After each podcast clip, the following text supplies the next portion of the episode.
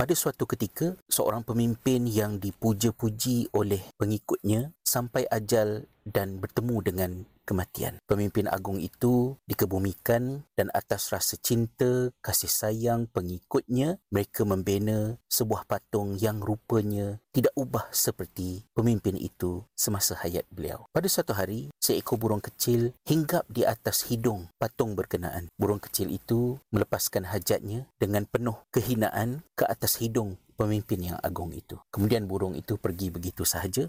Pemimpin yang agung itu tidak boleh melakukan apa-apa untuk menghalang dirinya daripada dihina oleh burung itu tadi. Mengapakah situasi itu berlaku? Jawapannya sangat mudah. Walaupun yang dinajiskan itu adalah seorang pemimpin yang agung tetapi dia hanyalah sebuah patung. Burung yang kecil itu tidak bernama satu daripada burung yang banyak tetapi burung itu adalah burung hidup burung sebenar burung yang hakiki. Abdul Hasan Ali An-Nadwi rahimahullah di dalam sebuah buku kecil yang terbit pada tahun 1950-an ataupun awal 1960-an menghimpunkan ucapan-ucapan beliau di dalam buku kecil berkenaan yang ditajukkan sebagai Ilal Islam min Jadid. Boleh diterjemahkan sebagai kembali semula kepada Islam. Satu daripada bab buku itu bertajuk Baina Surah wal Haqiqah di antara ilusi dan realiti. Hukum alam menetapkan bahawa realiti akan sentiasa mengalahkan ilusi. Jika kita ada dua buah, satu buah mungkin tidak begitu sempurna tetapi dia adalah buah hakiki berbanding dengan satu lagi buah yang sempurna dan sedap mata memandang. Malah mungkin banyak dari segi jumlahnya tetapi buah itu buah plastik. Tiada khasiat tidak boleh dimakan dan tiada sebarang manfaat kecuali sekadar perhiasan. Realiti sentiasa mengalahkan ilusi. Di dalam contoh berkenaan Abdul Hasan Ali An-Nadwi mengajak untuk kita bermuhasabah untuk berfikir kembali tentang realiti kehidupan bahawa Allah menetapkan dalam hidup kita ini realiti sentiasa mengalahkan ilusi. Mungkin kita tertanya-tanya, kita adalah muslim seperti muslimnya para sahabat generasi Islam yang terdahulu. Tetapi kenapa realiti kehidupan kita pada hari ini tidak sehebat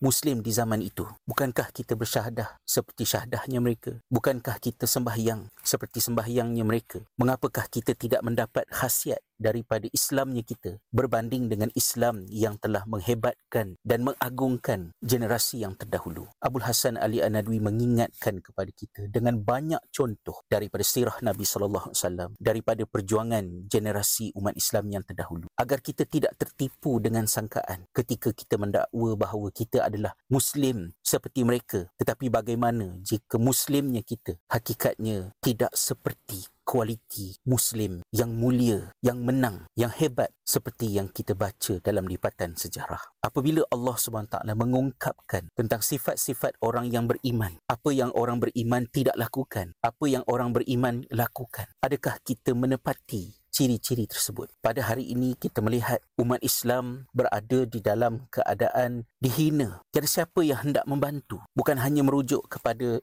tragedi yang sedang berlaku di Gaza pada masa ini. Tetapi jika anda seusia dengan saya, kita sudah melihat jutaan kematian umat Islam dalam perang teluk, dalam peperangan di Bosnia, Herzegovina, peperangan di Afghanistan, kebuluran di Somalia, pelbagai lagi kejadian yang berlaku di seluruh dunia memperlihatkan bahawa sama ada slogan yang dilaungkan adalah hak asasi manusia, menjaga kebajikan dan keperluan golongan minoriti bila sampai gilirannya untuk yang dibela itu adalah umat Islam, selalunya kita akan bersendirian. Kita berasa sedih dan kita berasa marah dengan apa yang berlaku. Dan kita mesti melakukan sesuatu. Tetapi jangan kita lupa untuk bermuhasabah. Adakah kita yang ramai pada hari ini? Muslim yang ada pada hari ini adalah muslim yang merupakan muslim realiti ataupun sekadar sebuah ilusi. Mereka yang menentang umat Islam yang menindas yang menjatuhkan bom di Gaza yang membenci penduduk Palestin di kalangan pengganas-pengganas Zionis. Jika kita lihat apa yang Allah ungkapkan di dalam Al-Quran, bahawa mereka itu adalah merupakan golongan yang paling kuat kebenciannya terhadap orang-orang yang beriman. Kita akan dapat melihat bahawa mereka itu sifatnya seperti yang Allah ungkapkan di dalam Al-Quran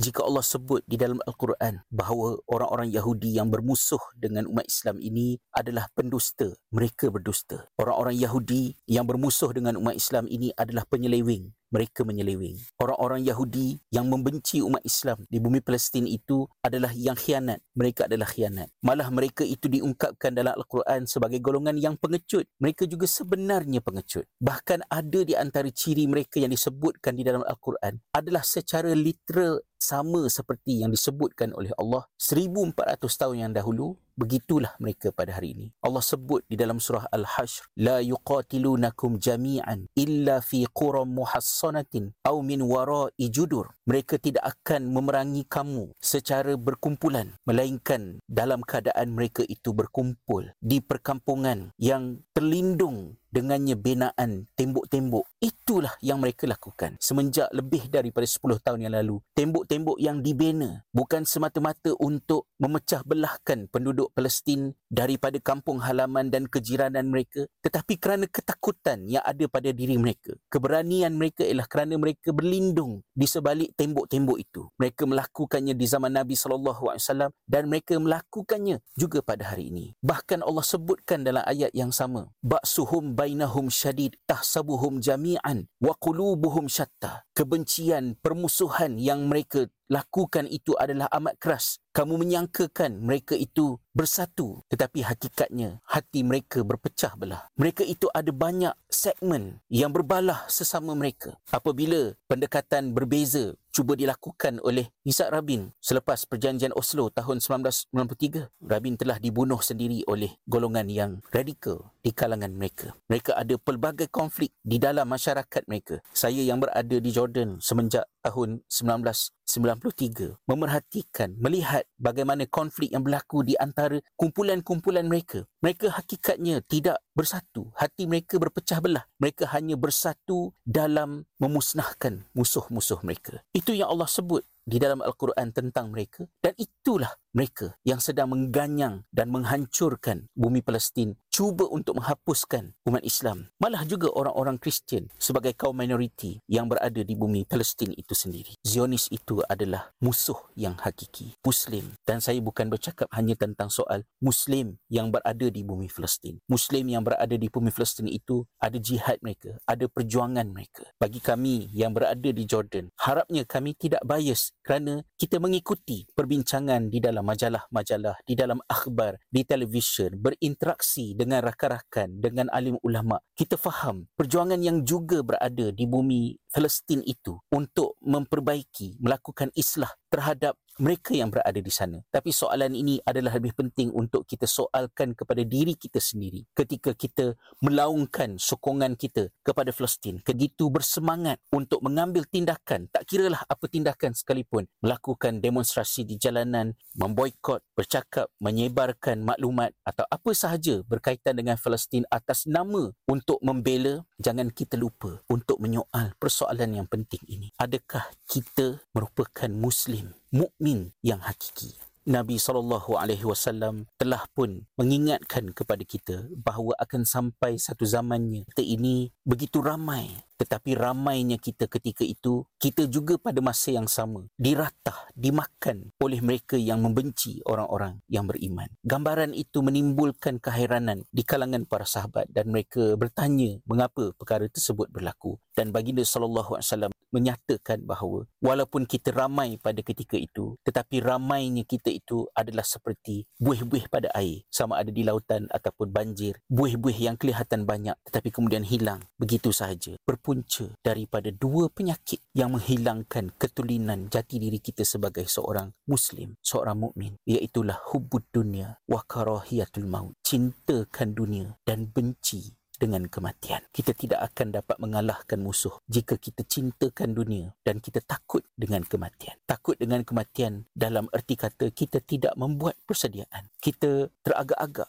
untuk menyatakan kebenaran demi survival kehidupan. Kita tidak seperti Suhaib apabila peristiwa hijrah. Beliau dihalang daripada meninggalkan Mekah oleh musuh dengan alasan kamu masuk ke Mekah sebagai seorang miskin bagaimana boleh kamu tinggalkan Mekah ini dengan harta yang kamu buat semasa kamu berada di sini? Suhaib bertanya, kalau sekiranya aku tinggalkan harta itu, adakah kamu akan ke tepi dan memberi laluan kepada aku untuk meninggalkan Mekah menuju ke Madinah. Mereka berkata, ya, maka semua harta yang aku ada, aku serahkan kepada kamu. Kerana ketika itu, iman kepada Allah adalah lebih tinggi nilainya daripada segala harta dan kehidupan dunia yang sementara ini. Di manakah kita jika kita diletakkan di sebelah seorang sahabat seperti Suhaib? Adakah kita ada kualiti dan nilai yang sama? Hari ini kita sangat berduka cita, kita bersedih dan sesak nafas memikirkan tentang apa kesudahannya peristiwa yang berlaku di bumi Palestin ini. Tapi sahabat-sahabat kena ingat, tragedi itu bukan bermula 7 Oktober dan dia tidak akan selesai dalam seminggu dua ini. Ia akan berlarutan untuk satu tempoh masa yang masih panjang dan telah pun berlaku dalam tempoh masa yang sangat panjang. Adakah kita